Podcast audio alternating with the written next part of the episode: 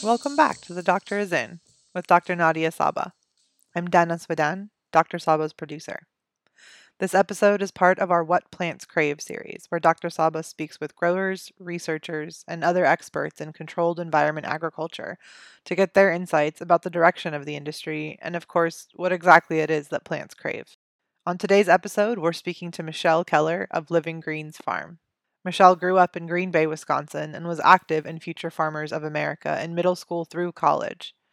After Michelle graduated with a plant biology degree from the University of Wisconsin, she also completed all coursework in the plant pathology program from the University of Minnesota.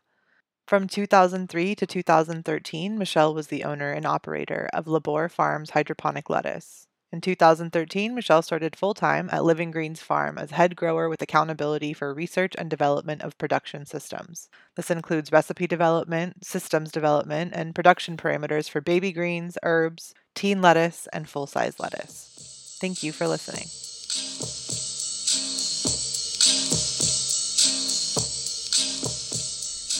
Everybody. My name is Nadia Sabeh. I'm the president and founder of Dr. Greenhouse, and uh, you are listening to our podcast, What Plants Crave. Today's guest is Michelle Keller, who is the head grower of Living Greens, an indoor lettuce farm located in Faribault, Minnesota. Hi, Michelle. How are you doing? I'm good. And yourself? I'm great. It's so great to have you on our What Plants Crave podcast. Um, I'm really excited to learn more about you, um, about the plants you grow, and about living greens and, and this crazy industry that we're in of indoor agriculture. So, first, I want to just ask you to tell us a little bit about yourself, um, about Living Greens. Uh, you know, what got you interested in horticulture in the first place and growing indoors? Well, I graduated with a plant biology degree back when hydroponics and aeroponics weren't even a thing yet. So, uh, I, I am dating myself a little bit. But I knew I, at that point I was interested in growing food for people I, had no interest in growing flowers for uh, commercial purposes except for myself. I really wanted some way, somehow, to make an impact on the commercial production of some type of food. I just hadn't figured out what yet when I graduated from college. I did spend a couple years working for the USDA, but I want again still wanted to work more closely with plant production. So I opened my own greenhouse in 2003. That was an NFT system, hydroponics. Uh, it was a CropKing system, and I grew for nine years, growing leafy greens and basil. Uh, one man shop, so I was the grower, the salesperson, delivery person, you name it. I did everything, and um, we closed that nine years after I started, and I began working at Living Greens Farm about a month and a half after I closed my doors at, at my it's called LaBore Farms, and I've been working at Living Greens on and off since uh, I was I started as a part-time person at Living Greens because back then they didn't really have full-time employees yet, and uh, became uh, basically the head grower after a couple of years. Um, you wanted awesome. to know what we did at Living Greens. Yeah. Um, well, in the beginning, it was all about proving a concept. We wanted to be able to prove that aeroponics can commercially viably produce a product and figure out the recipes that would be needed to do that product. And so I'm in charge of the research and development of all the products at Living Greens.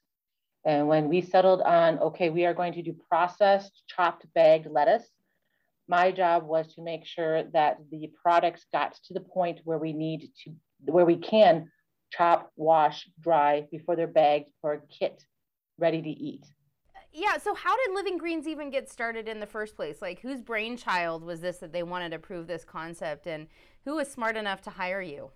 The original brainchild was our original CEO, Dana Anderson. Uh, he wanted to figure out how to commercially grow aeroponically. And he saw in the newspaper that I was selling LaBore Farms and a woman was buying LaBore Farms. And so he called me up and said, Hey, I see that you're a grower, you have some experience in this space. I could really use some experience at the farm. I don't have anybody growing that has experience. I have two college kids in the grow rooms. Can you come and help us out?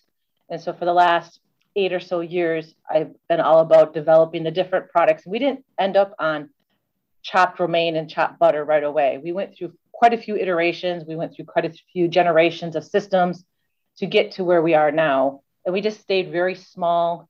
Uh, we call it stealth mode, if you will, because we wanted to make sure that we figured it out first before mm-hmm. we went bigger. And so we did all every single herb you can think of. I've done corn, I've done wheat, I've done oh my god peppers, I've done strawberries, and we kept on coming back to lettuce. One because I had eight years of experience, nine years of experience in it already, but two, uh, we saw that that was the best market right now. You know, um, hmm. You know, back in 2014, 2015, the aeroponic industry hadn't launched yet. Neither did the hydroponic industry but we saw that all these players were out there. What could make ourselves different? And we, we decided chopped, the chopped market.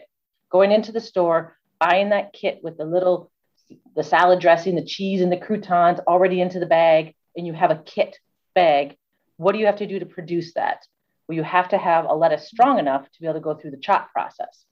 That was my job. That was that was my goal is to find romaine strong enough, large enough, butter strong enough and large enough and all the different ingredients that we have in the in the pipeline for all of our different kits for uh, when we do expand that seems like a really unique niche for what you guys do to have salad kits. Um, I mean, I, I, do feel like there's other indoor farmers that are, are doing chopped lettuces, but this is uh, a specific market that I haven't seen too much of from from the vertical farming community. Yes, uh, one of our uniqueness, and I don't know if we're the only, but unique properties of us is that our processing shop is in within the same four walls of our growing shop. Mm-hmm. So my grow rooms and my processing rooms share walls, which means that I have to keep my operation at GAP and GMP standards and pass all the Primus audits that we go through every year to make sure that we pass all of the areas so we can sell you know, across state lines into these different customers. That's so interesting. Um, I feel like uh, there's some vertical farmers who are growing whole heads that don't necessarily need to meet such rigorous uh, control standards. I'm not going to speak for them. yeah. Smart. so, um, I mean, what did you think originally? I mean, here you came from a greenhouse, uh, growing leafy greens and culinary herbs, and then you're asked to go inside four walls with you know electric lighting did you think that this was a genius idea or a crazy idea i had already been using supplemental lighting in my greenhouse. I, I live in minnesota. There is no way you can grow lettuce without supplemental lighting for part of the season. Uh, so the benefit that i found right away by going inside was that complete control of the environment. You know when you go inside you're, you're giving the plant the chance to reach that genetic potential by providing all the necessary ingredients that those plants need. Indoor temperatures, you know, don't matter what the outside looks like because you control it inside. The greenhouse offers that fabulous advantage of free sunlight. However, you can't control that sunlight. And I found that out a lot. You know, in the summer, you have too much sun. And if you're in Minnesota like I am in the winter, you don't have enough. And so the greenhouse has to be engineered to be able to accommodate both the hottest of the summers and the coldest of the winters, with most of the time compromising for economics to be able to get your product out. Being indoors, you can eliminate that compromise and you also eliminate all those spikes either in temperature or yield because you can keep that temperature, humidity, and light all this, the same month after month after month. Okay. I think that uh, in greenhouses, you can get a beautiful spike in the summertime when you have all that extra sunlight, but you are going to slow down in the winter unless you have an insane amount of supplemental lighting to help you achieve the same results that you get in the summertime, which is probably not financially possible.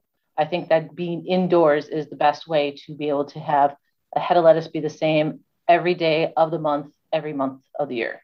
Why is that important? People like consistency. So when you are selling to a, a larger supplier, you want to be able to provide them the same kind of same type of quality every week when you deliver to them. So if they have an order of 200 cases every week, you want to be able to consistently give them quality product at that 200 case count every single week of the year to make sure that you maintain your contract. That I was going to say, yeah, what happens if you don't? I was not able to lock contracts during my greenhouse days. However, that is already nine years ago, right? So we're also in a different era at that point. Okay. Right.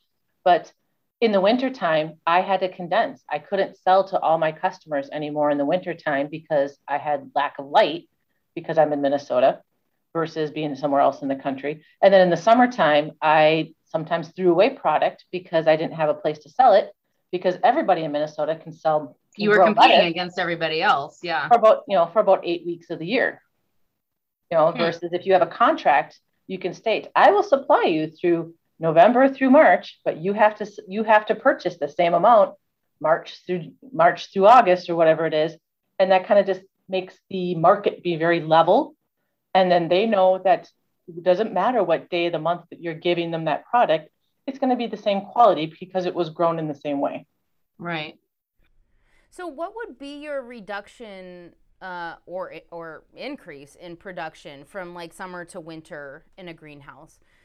I mean, at least percentage wise, like were you 50% of what in the winter what you could produce in the summer or? I think it was about a 30% loss, if I remember correctly. Okay. So it was the most expensive time to grow because you had to heat that greenhouse, you know, right. again, Minnesota. And I sometimes went down to negative 10 degrees and I have a plastic greenhouse that's, you know, double poly plastic greenhouse that you have to keep above freezing at some point. And at some point you have heaters going but if it's negative 15 degrees and you're trying to hit even a temperature of 50 degrees that's a 60 65 degree differential. That was hard to maintain. So sometimes i'd walk into my greenhouse and it's like 40 45 degrees with all the heaters just blowing away in the middle of january you're going to take a yield hit at that point or a quality right. hit versus if you stay somewhere that you can give the plants the temperatures they want at all mm-hmm. times you can keep that yield and that quality the same over and over and over again. Right. Um, would you also ventilate the greenhouse for humidity control, or, or did you have to deal too much with humidity with your lettuce plants? In the- no, you had to ventilate in the wintertime to just make sure that uh, your CO2 burners and all your burners didn't accumulate any gases you didn't want, and you had to get rid of that CO. You had you had to get rid of the oxygen, and you know, so you could bring in more CO2, if you will. Uh, so my computers opened two small fans every five minutes for about 30 seconds. And yeah. A lot of times in the morning, I'm taking a baseball bat to the fins to, to knock off the ice. Oh. So the louvers would open back up because you, would freeze over in the, you know, in the nighttime. By the oh time I was done, I had a continuous flow fan instead that was just really slow. Yeah. It always can just continuously float. And you just watched all your heat go out of your bubble that you just spent all this money heating up to, to keep your production year round. It was, it was a very challenging I would never give it up though. That was that was one of the things that really taught me that I'm in the right profession. I, I wanted to grow food. I wanted to, you know, increase people's lives by giving them a healthier option. And I've always been a pesticide free grower. That was the first thing I decided on day one. I nice. am not going to put pesticides. I'm not going to get my pesticide license. I had it for the US government when I was working for them. And I'm not going to renew it. I let it expire. If I have to ever do anything, I will shut down first figure out what's wrong, and reopen. So is it easier to manage pests in your indoor farm than it was in a greenhouse? Oh, totally, totally. uh, I'm going to knock on wood. Uh, once in a blue moon, we get a mosquito or something in our grow rooms, but um, so far we haven't seen any wow. agricultural pests inside the grow rooms ever. As I said, knocking on wood on that one. yes. So why did you? So you went through all these different crops in the uh, at Living Greens, um, and you said consumers wanted the lettuce plants. Uh, but I mean, you even tried growing wheat and corn. I, a lot of people have said that you know, growing our cereal grains is a, an effort not worth ch- attempting in a vertical farm because uh, the inputs would be too great for the quantity of of wheat and corn and, and, and grains that we would want to produce. Did you guys find that that was true, or do you think that's a real concern, or do you think we could be growing? I think there's truly crops that have been mastered in other arenas that uh, indoor grow would not benefit them much. We grew the wheats and the corns just to say we did. Cool. We, we even grew potatoes just so we could say we did it and moving on. Um, okay. We didn't do it for any commercial aspects or anything like that. We just wanted to see how tall we could get that corn stalk going on an A-frame and if we could get it to tassel, could we get it actually to, you know, get an ear on that? Uh, can we get the wheat to tassel? You know, I never got corn on the corn because I don't have, I didn't have any bees or any way to pollinate Oh, up pollination. there. Yes, yes, the Yes. pollination got me. You know, on that note, though, I mean, that's one of the benefits of growing leafy greens, right, and culinary herbs indoors. You don't have to worry about pollination. Uh, when you guys were growing your your vine crops, were you releasing bees into the farm? No, I was releasing a Q-tip in my fingers. that Uh, is a lot of work. we never grew anything that fruited commercially. So you're, you're, you know, when we did the- the, small things in our old days of going through the different R and D, what do we want to be? How do we want to grow up? What is Living Greens going to look like in the future? And we grew all these crops. We only did four or five plants of each in its own system to see what it did, what it, how it produced, what could it viably do. Yes, no, check it off the box and move on. So we never really grew anything that was fruiting in a commercial sense. Even my strawberries, when I, I grew strawberries, I think I had 30 plants total. And uh, we just took a Q-tip every morning and pollinated in the morning and then pollinated at night before we left. Can you help our listeners um, understand what is aeroponics and how does it different from hydroponics? What are the the benefits? What have you guys what do you guys like about aeroponics? The Greek definition of aeroponics means working air, right? And so you're using the air to be what you want it, making it work for you. For example, if you have the roots in an air situation and you mist it with some nutrient water and you're giving it everything it needs in that nice little spa like splash of water, if you will, and then you allow the roots to do what they're supposed to do. They see water, you have the cations and anions, you have all the different conductivities of the water being absorbed into the plant and going up through the plant and doing what it needs to do. But then those roots dry out a little bit and have the potential to draw in the oxygen they need. And they dry out just a little bit. And they say, Oh, I'm a little bit dry. I'm going to create more of a root mass so I can grab that water when it comes around again. And I know when it's coming. You know, plants can tell time, right? They know when it's morning, they know when it's night. And I know that water's coming. So if I feather out my roots just a little bit more and create this better mass, I'll be able to absorb that water just a little bit faster every time I get it. And that way I can bring more to the top and have more production on the top. So aeroponics is truly putting the roots into an air system and just being fogged, mist, splash, however when you phrase it, whichever type of aeroponics you're using, versus hydroponics, the roots are somehow in some way underwater somewhere. Whether it's mm-hmm. NFT and you have the water going down the channel, or you have deep water hydroponics, some of the roots are underwater.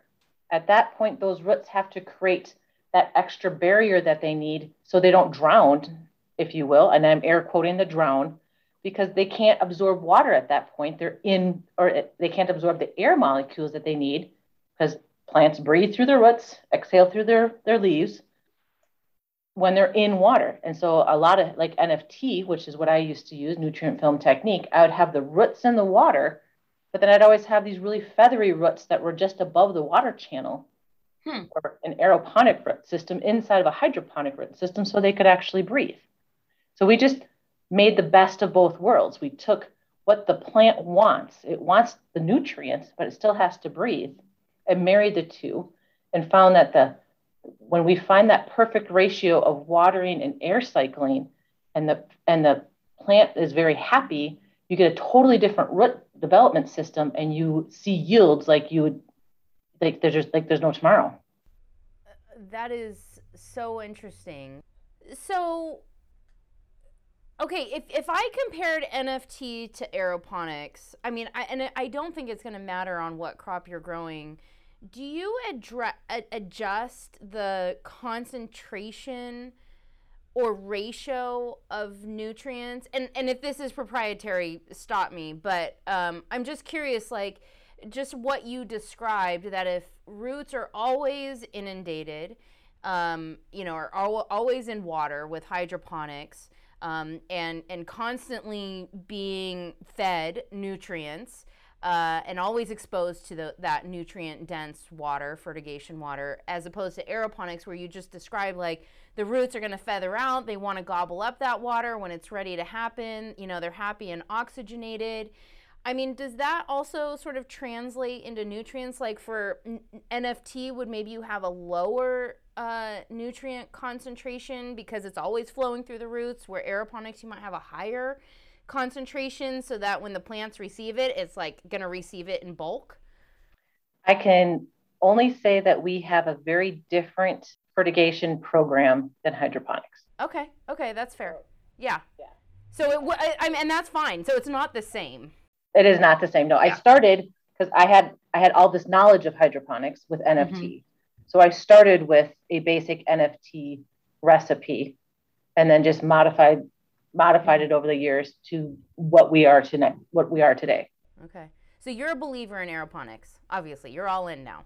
Right. Yes. I, I, I feel that there is uh, room for all. So like I don't think that you could I could do any better than the hydroponic tomato growers. They mm. they they got that. They they perfected that. That yeah. is fabulous. I was one of the first people. I'm not the first, but I was one of the first people to grow commercially hydroponic lettuce. Yeah. This is a very young industry. There's yeah. so many things that can be taught and learned and and improved on that hydroponics may have not been the stopping point in the technology mainstream of that product. You know, I feel that hydroponics is a very great start you don't have as many catch points as you do in aeroponics. If there is something wrong in aeroponics, you don't have as much time to get to that plant and save it as you do right. in hydroponics. Right. Yeah. Or deep water culture is like the best case, right? Because you always have access to water. Yeah. yeah. You always have access to water. So there's there's different levels of complexity that you are gaining when you go from hydroponics to aeroponics, but you also have the potential of a higher gain consistency and, and reliably using that aeroponics. So it's also a factor of risk too. So I know that some of our listeners are big fans of soil, living soil. Any thoughts on that? I don't know if you've had any experience growing in the ground, um, but you know, you you just made the comment. There's sort of you know room for all and all ways to grow. Um, do you have any thoughts on like what the differences would be with growing those roots in in a ground system as opposed to hydroponics or, or aeroponics? That is exactly what I'm trying to mimic. In a ground situation, say you put a lettuce plant in the perfect soil. It's aerated, it has just enough air to water ratio in that soil. It rains every two to three days because you're in the perfect location. Those roots are going to become nice and feathery. That is what we just brought indoors and controlled it. Hmm. But we don't have birds flying overhead or pollution coming down in acid rain. we just took that perfect lettuce. A hailstorm coming through, fires taking it out. Yeah.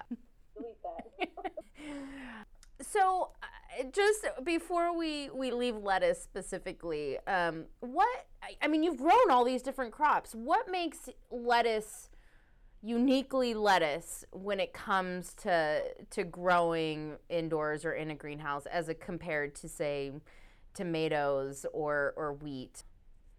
I grow a plant that i also love. I love the mm. flavor and the textures of lettuce. I can taste and smell the different flavor profiles.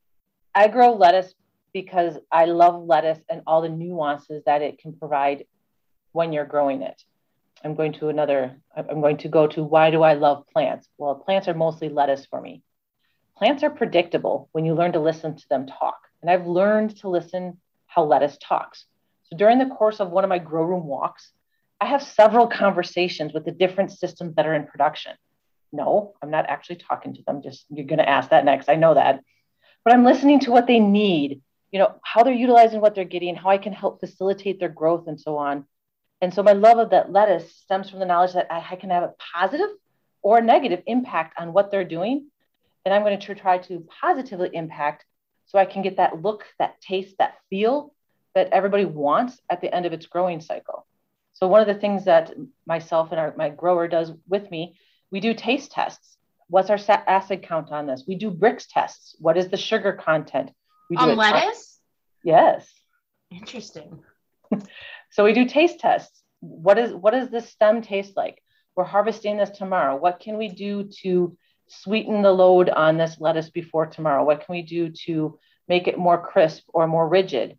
When hmm. you listen to a plant and you listen to how they're growing, then you can change what they need to have because I have the ability to do so and give them what they want.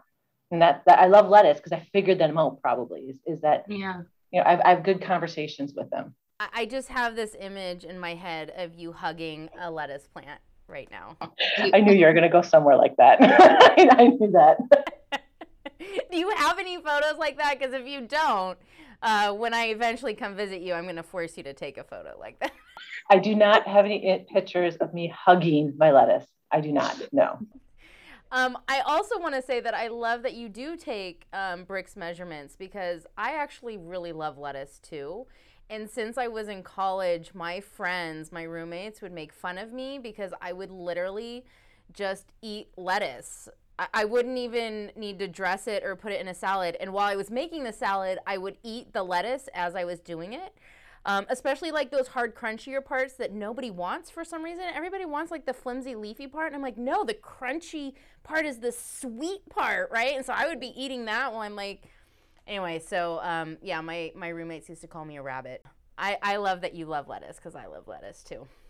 So, you know, kind of, uh, I mean, really a big reason why you're you're on this podcast, why I asked you to do this with me, is because whenever I talk to you, I learn something new, and I've learned some new things here already. You know, you guys have done a lot of in-house experiments. Uh, you continue to do in-house experiments, uh, and and I'm curious if you could tell us a little bit about why you do these in-house uh, experiments and what you know what you have learned about the various technologies um, that are sort of being promoted or, or used in, in indoor agriculture. And of course you know like don't you don't have to give any secrets away but i am really curious why you guys take that approach of of of experimentation. And um, i mean you've been in this industry for indoor ag eight years with greenhouses what 18 years?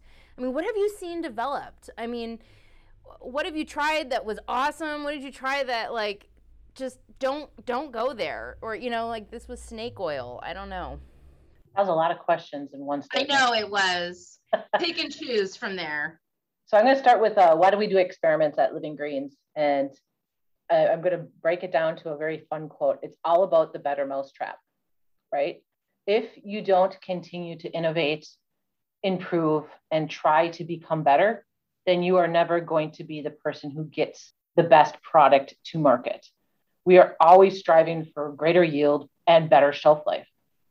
That's why we went indoors. You can make those small changes to the environment and hopefully potentially reap, reap some huge, great rewards.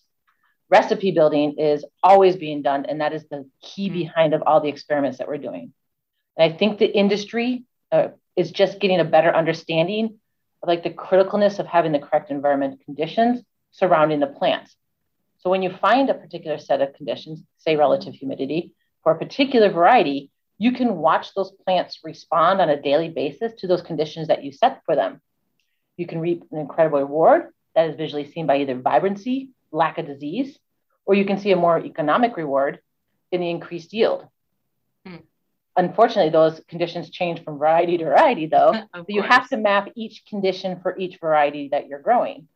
And so you can do that for every variable that you can control indoors relative humidity, temperature, light, you know, how much airflow, how less airflow, how much CO2, when you put that CO2, how much water, how much EC, what are the different conditions in that EC. As long as you can break things down to the pieces and change them, you're always going to have experiments to do and you always have a way to make yourself better. That's one of the reasons why we experiment. The one thing I'd say is snake oil in the industry. I can't say there is a single snake oil. I think that our industry is so young that we we don't have true snake oil people or technologies yet. We just don't have technologies that have been proven or not been proven. I think that just going to indoor AgCon this last month or so, you see all these different technologies trying to achieve the same goal. And everybody has the same basic concept. Mm-hmm. You know, whether or not this person's mind or somebody else becomes snake oil in the future is, is still yet to be seen, but we're still all so young, you just don't see it. I don't think it's there yet. Yeah, no, that's a really interesting perspective. It's hard to know what is legit and what's not legit until anything is proven or disproven. Right. Everything's on the table. Everything's on the table. This industry has not proven the test of time yet. That's an awesome perspective. So, do you guys track energy and water use and relate it to productivity or profitability? We do track both water and electrical metrics, part of our COGS. In the facility I'm currently in, we do not have the ability to make any changes to it. We are what we are because we're in a research facility. So the facility I'm in in Faribault, we sell commercially, but we're never going to be a large farm at that location. It is a building, it's not a very big building and we kind of built helter skelter within the building as we grew into the different research and development stages. So we recognize that you have to do something about water and you have to do something about electricity. So we took those lessons learned and we're opening our first commercial size facility in the Midwest uh, in 2022. I'm hoping to drop seeds in April or May. And there we are uh, already put into capturing the condensate off the HVACs, reusing my tank water, putting it back into use into the building. We own several acres on that, that site. We're putting in a solar farm to offset our electrical use on the grid. And so our goal for this next farm is to be off grid as much as possible because wow. we understand the importance of it. We just really can't do anything about our current situation because it, it is what it is, where it is, because that was our research farm.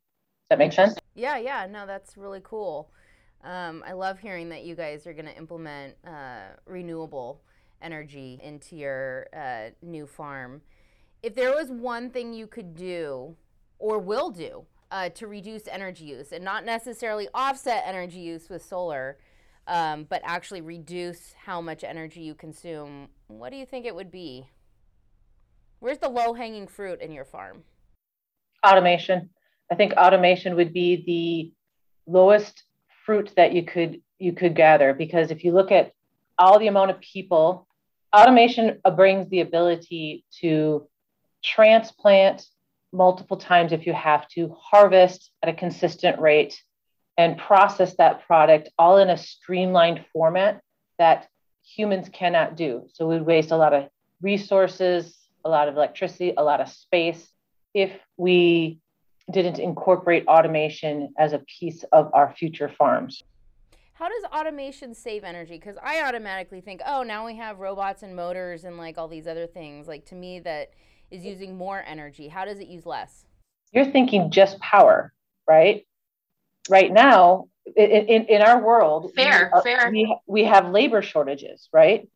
When you have a limited set of resources and yeah, your exactly. limited and your limited resource is labor, you have to look for a solution to solve that problem.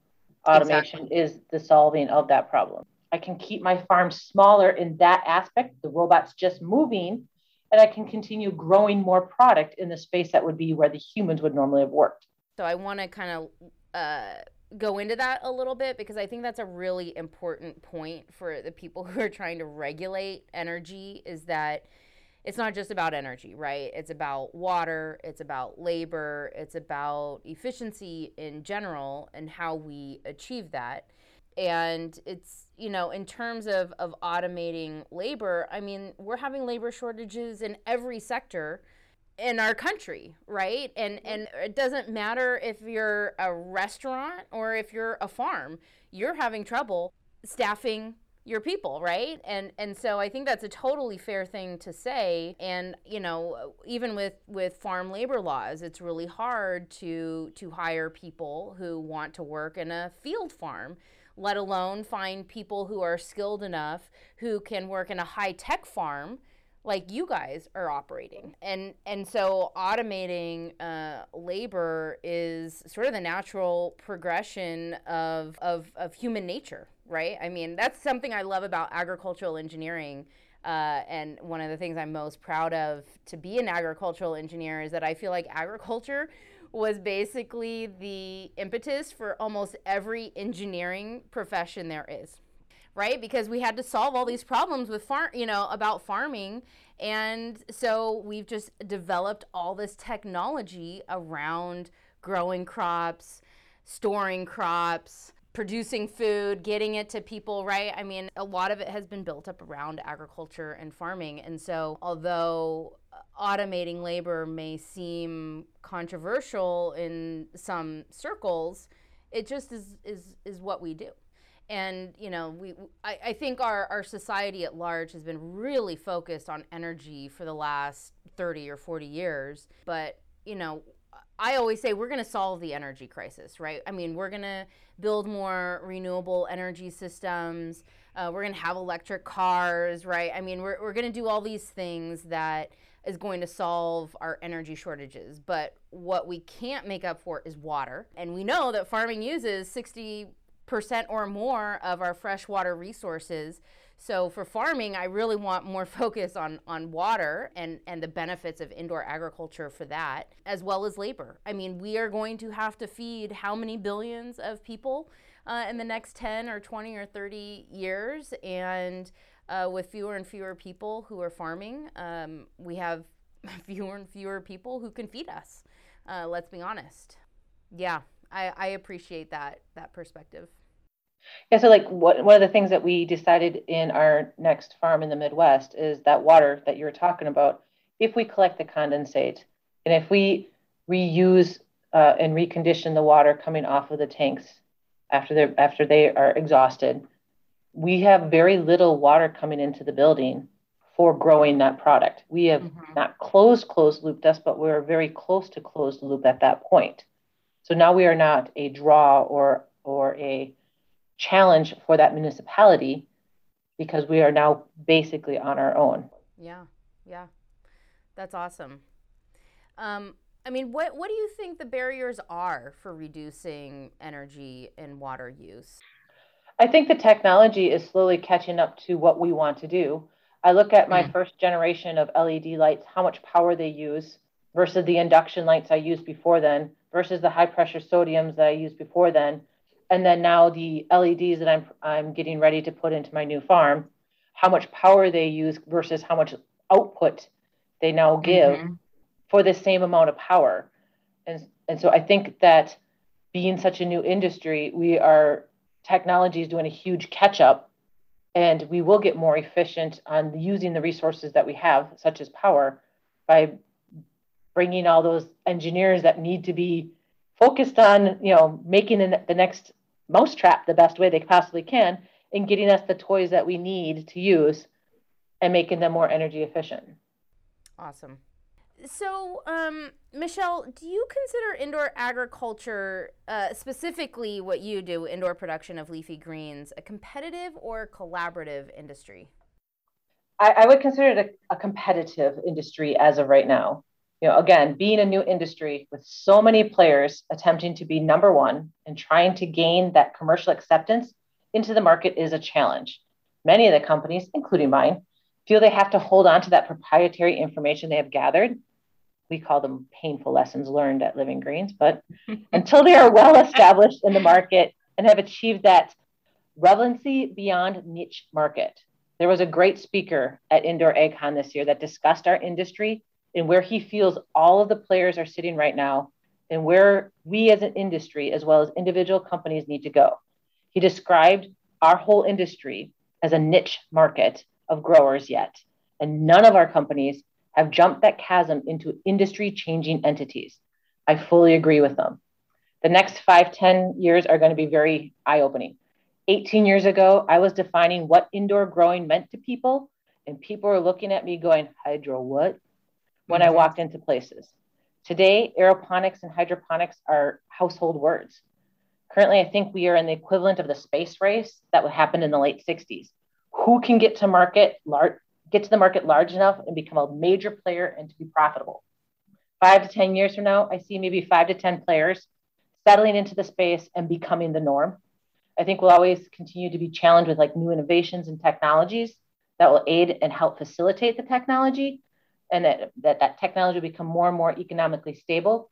And at that time, will become more of a collaborative than a competitive because we're now into the market versus just trying to break into break break into that market.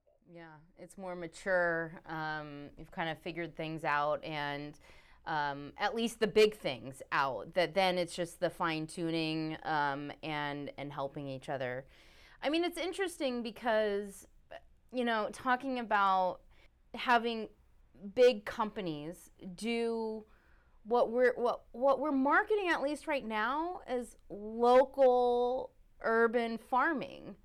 I mean, I, I, it just to me kind of is in the face of what we're promoting as an industry right now that you know it's locally grown get to know your farmer right? We're not like these big conglomerates like big ag blah blah blah you know like they're evil.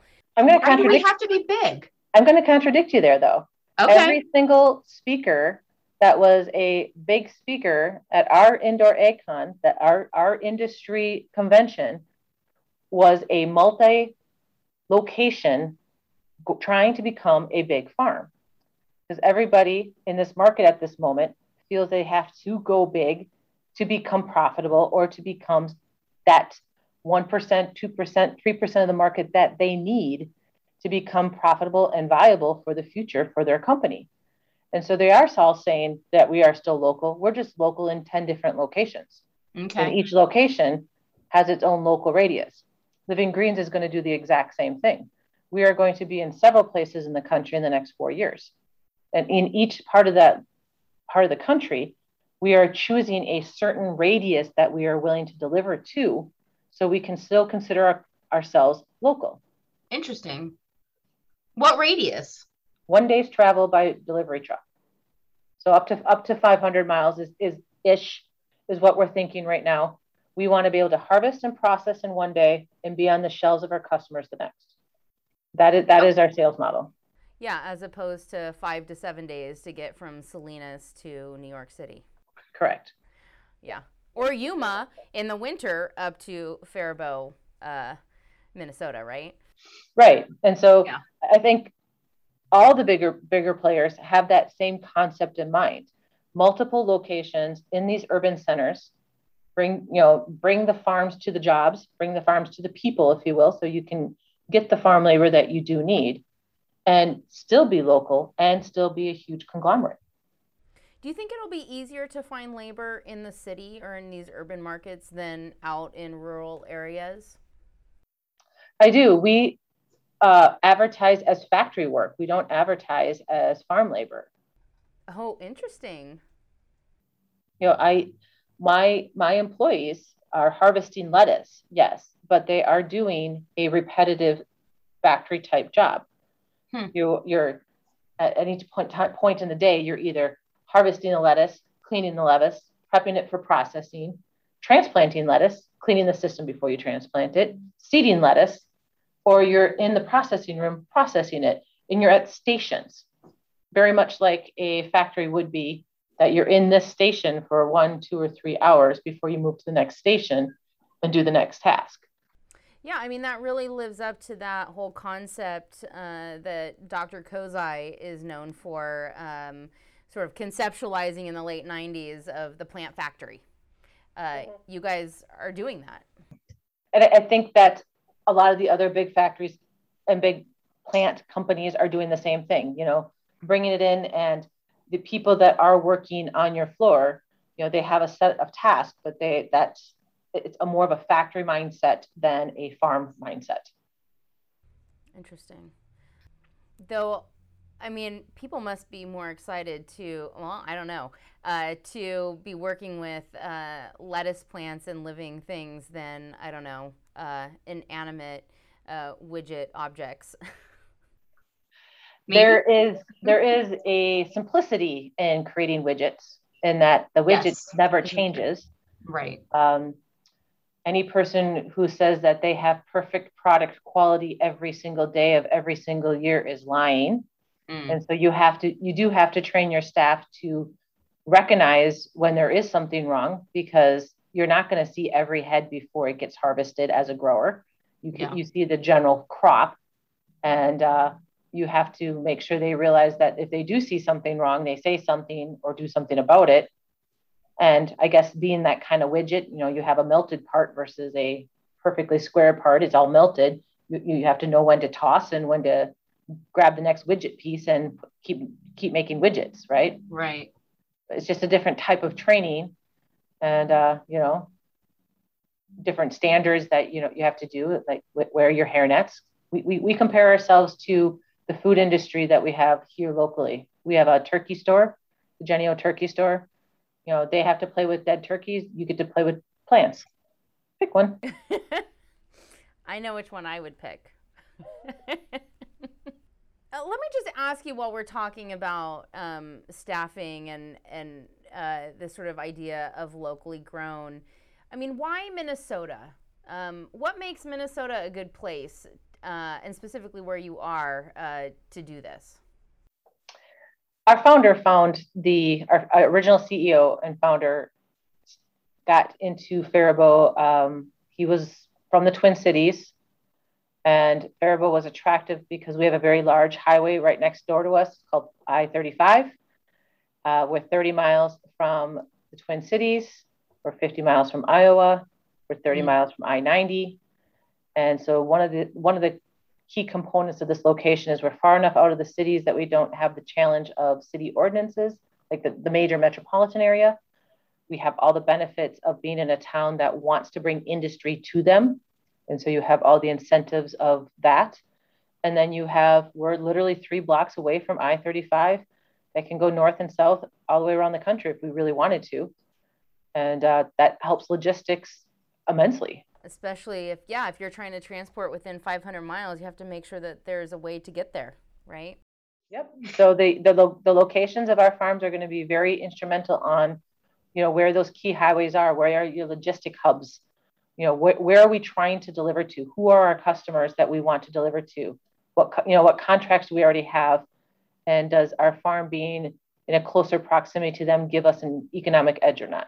How do you predict our industry of indoor agriculture is going to evolve over the next five to 10 years? You were just talking about, like, sort of how some of these companies are, are still new and that over the next five to 10 years, maybe we'll, we'll mature and get to that point of having industry changing entities. Um, but what else do you see evolving? Um, what are you excited to see in the next decade? Are you still going to be doing what you're doing in 10 years? I'm not going to, no, I'm going to be retired in 10 years. Oh, there you go. No, Congratulations. No, um, no, that was a joke. Um, I, I would like to see us succeed and move on to being the best as an industry that we can be. So when you, you talk to like the soybean association or the corn association, they talk as a we. Mm. We are doing this we are we are helping create this product to feed the world. We are we are and it's a we scenario.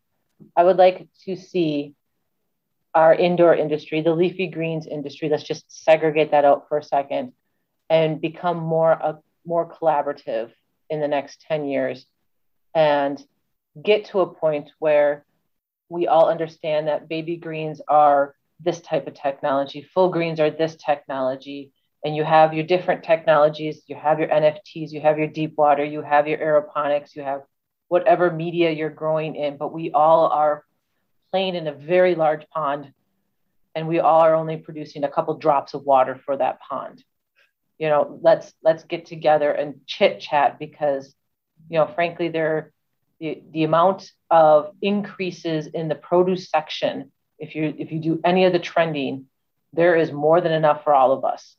Mm. So let's let's just keep moving forward as an industry. Let's start working together and maybe get the legislation to work in our favor, such okay. as organic standards or one, one of the hits we keep hitting at Living Greens is every year our Primus audit changes and changes and changes because they're trying to catch up to indoor agriculture. And some of the things that are on these lists that you have to now prove compared to a farm that's outside in the dirt, if you will, is kind of re- is kind of not ridiculous. I understand the importance of it, but it's like really, you, um, and you're going to ask me for examples, aren't you? Well, I would love an example. It sounds fascinating. I love this. One of the things that I always lose points on in an agricultural G, good agricultural practices audit is that I have water on the floor. Okay. If I was out in Mother Nature and I have a farm field of lettuce, you're telling me that you're not going to pass my farm if I got dirt and water going down my rows. Why why are they marking you for that? Like what's the concern? The concern is that disease and algae and other things can start growing on your floor and become a hazard to the food safety part of your farm if you have water on the floor. I mean, but you're keeping jet fuel off your plants. You're keeping deer out of your field from grazing and shitting on your plants. There you go. We're, that's not a blooper, just so you know. I mean, give me a break. that's the that's the one I can come up with the most. No, that's a beautiful example. Every single time. couldn't time. ask for anything better. There, there, there is no way that you can have 75,000 plants growing at the exact same time in three different grow rooms and not have any water anywhere on that floor in 20,000 square feet or 10,000 square feet or whatever I am. It just doesn't happen, you know? That's amazing. You know, by the way, 75,000 lettuce plants. I, for a given area, I don't know, an acre or to, I, whatever unit area you want to use, how much more lettuce can you grow than a field? Someone, not me, did the calculation that two of my 56 foot systems can produce the same amount of lettuce per year as an acre of, of lettuce out in California.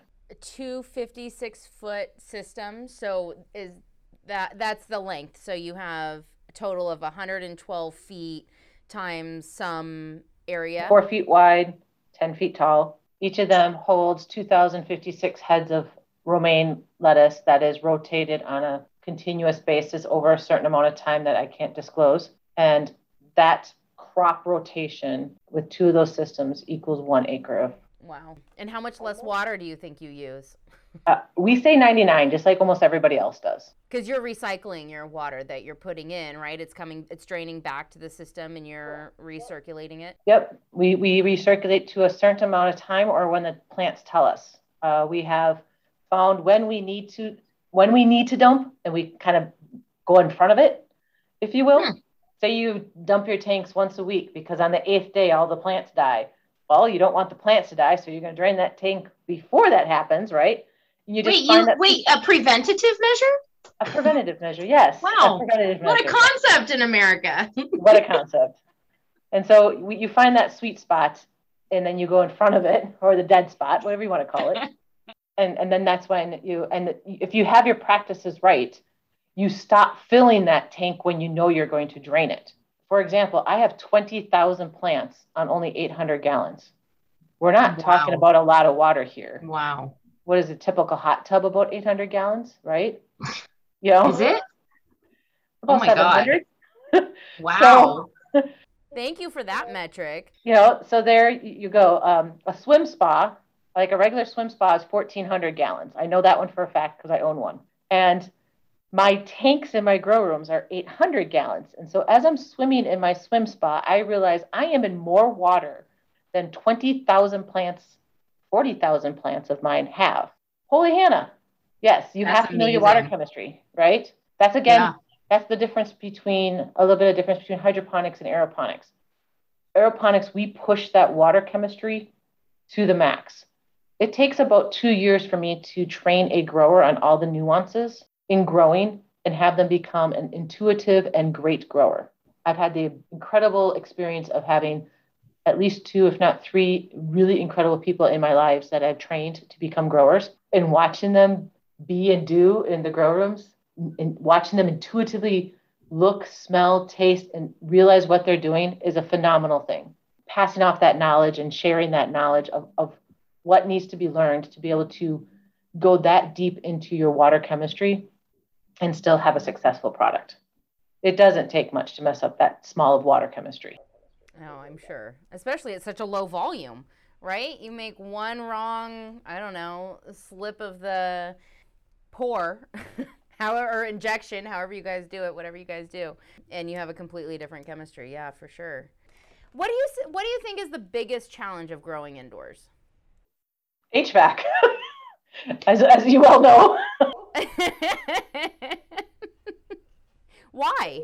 Because you have to have a fundamental understanding of what your plants need, when they need it, and how they need it delivered to them. Why is it different than irrigation or lighting? The plant will grow to a light for a certain amount of time, but a plant can't grow to an HVAC system.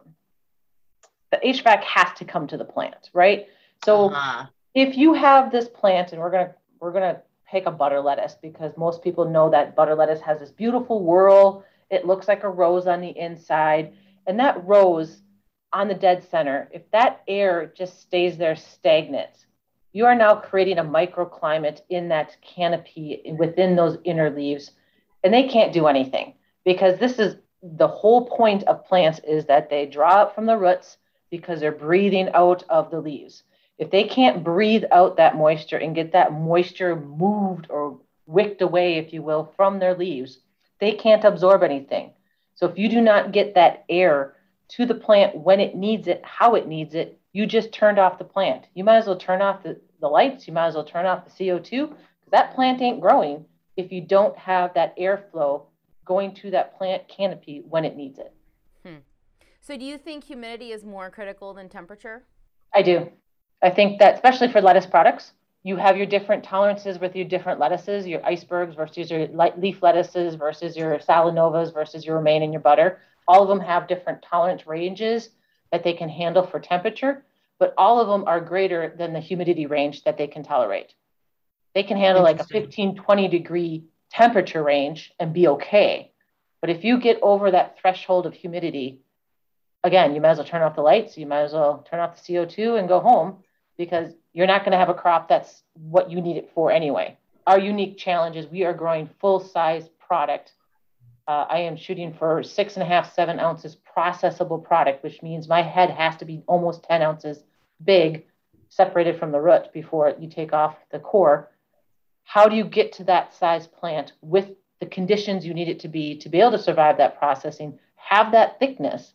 It all comes down to how do you get the proper air to that plant to make sure it gets what it needs. I have so many thoughts around this, but one is that you know we know those those curves uh, that have been produced for a lot of different plants where you're looking for the optimization point right of light temperature and carbon dioxide to maximize yield but I mean, even just based on on what you just said right here, is that the tolerance for temperature might be very large. You know, are we missing um, an optimization point? Should rather than temperature, should we be looking at humidity or maybe it's vapor pressure deficit? Maybe that higher temperature. Um, or that, that peak temperature where CO2 and light come together is actually represented, representative of a specific relative humidity, which together would really translate into a vapor pressure deficit. Do you think we're missing that? We do. I, I yes, and I tend to think in grams of water in the air versus okay. versus percent, and that's just because that's Good. how I was taught. Yeah. again, yeah. old school here. Anytime I see grams of water in my air that's over ten, I get nervous. You know, you you need to know what your crop is. You need to know how how to grow your crop. Now, if I was growing tomatoes, you probably want like 15 grams of water in the air because you want that humidity for the for the tomatoes. You know, I am I am growing a full size romaine. I need to know what my tolerances are for that romaine lettuce, regardless of what the temperature is, so I don't get the tip burn, I don't get the center rot, I don't get the botrytis, I don't get the slimy centers. and I get the thickness that I need to be able to process it. It's all about can I process that product? Because if I get a seven ounce head of lettuce processing, but it's too thin to process, I might as well go fill the dumpster. And the humidity actually affects the thickness of those leaves? Of course. Absolutely. Positively. How much more can I say that? I told you I love talking to you. I always learn something. You know, so the other thing, the other comment I wanted to make um, is, you know, you said if you don't have the humidity right, and you know the plant has shut off, so you might as well turn the lights off. You might as well turn the CO two off. Um, what I see a lot, especially with cannabis growers, is that they're so afraid of temperature. They're afraid of heat. And and I get it. They were have, you know, historically been growing under high pressure sodium lamps, which produce a lot of radiant energy. Um, but, you know, they they have really high light levels, greater than a thousand micromoles. Now they're pushing like 1500 or 1800 micromoles, like it's crazy. Um, and a CO2 level concentration of like 1500 parts per million, but they're running at these really low temperatures at like 75 degrees or lower.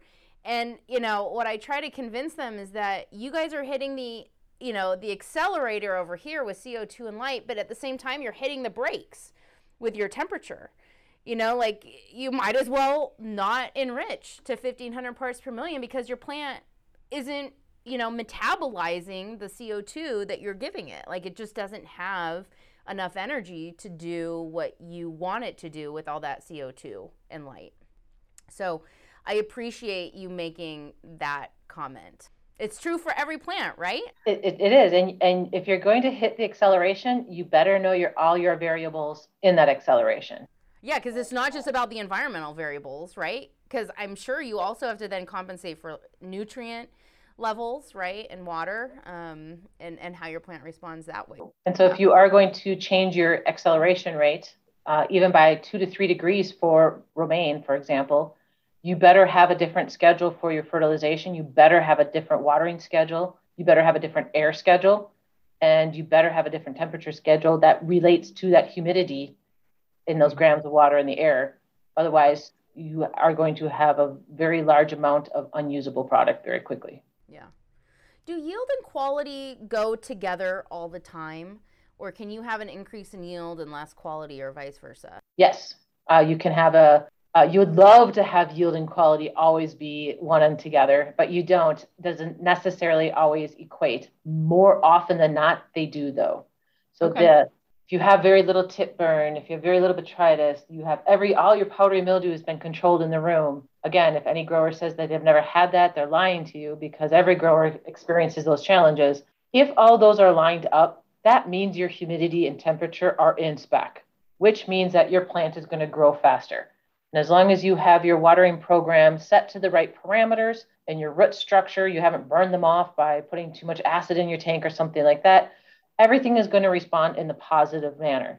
So now you have a higher quality plant and that's going to equal a higher yield, right? Because you don't have to take oh, off any yeah, burn, you don't have to take yeah. off any, you know, anything else. Yeah. But there are times that we get a larger product that is a little bit thinner that we can't process you know, it's, it's, the caliper, of the thickness of the leaf, you know, how much of that epidermal layer has been laid down because of the different environmental conditions I've put through the room.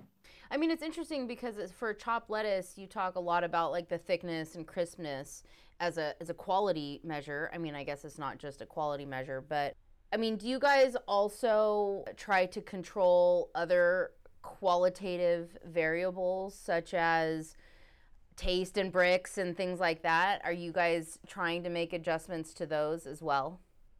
We do, but uh, I'm going to break down to like our biggest seller is Caesar salad, right? Caesar okay. is one of the biggest ones. When have you ever enjoyed a limpy, soggy Caesar salad? It's not. It's all no. about the crunch. It's all about the freshness and the flavor profile of that crunch. If I obtain that crunch that everybody seems to enjoy and want and desire in Caesar salad, my Brix is going to be right there with it. I've, I've already, I've already, I've already married the two together. Okay. For me to get the cellular structure to create that, I've also already given it what it needs to get the flavor profile that I needed to get as well. Hmm. Well, I've I've mostly exhausted my questions here. Um, This has been really fun uh, to talk to you. Thank you so much, Michelle. I'm gonna just gonna leave with. I'm not gonna leave with this question, but this is my last sort of um, official question here. Uh, but what do plants crave, Michelle? To be listened to and get what they're asking for. That's all they want. That's all they crave. Love they're kind of like teenagers. But they're nicer to you, right? Oh, so much more nicer. Okay. And luckily, they don't have voices, so they can't yell at you. You didn't listen to what I was saying earlier. Oh. Talk all the time. I learned nothing. All right, so I am going to end with uh, a few rapid fire questions for you. Okay, are you ready? I promise they're fun. Okay. Are plants introverts or extroverts? Extroverts. They scream what they want, Like teenagers. like teenagers. Okay. Can indoor agriculture feed the world? Not 100% by itself. Can it nourish the world? It can nourish the world, it can supplement the world. But again, going back to the practices, that there's some things that have been developed that indoor agriculture may not be able to uh, overcome. I'm going to talk about your wheat and your corns in the soil. As long as we have some soil that is farmable, I think we'll keep all our cereal grains outside. So therefore, we're not 100% feeding the world. Yeah. We're supplementing the world. Okay. I So- like it. So the I, I put that the dirt farmers feed the world. We give them we give all the tasty tidbits that people enjoy eating with that food. Tasty tidbits. Love it. That's going to be the title of this podcast now. All right, last question. How much lettuce do you eat every week? I have a salad a day. By the time I'm done tasting, uh, I'm not allowed to eat in my grow rooms, but by Okay. the time myself and my grower Matt walk around and grab, that's one salad in itself by doing all the different tastings. And I tend to eat a salad with lunch as well. Okay. Uh, so two salads, maybe. Probably, yeah, yeah. One big salad. Uh, Do you know how much salad or how much lettuce the average U.S. consumer eats? Once a week, twice a week. Guessing? I would. I hope so. Let's hope for that.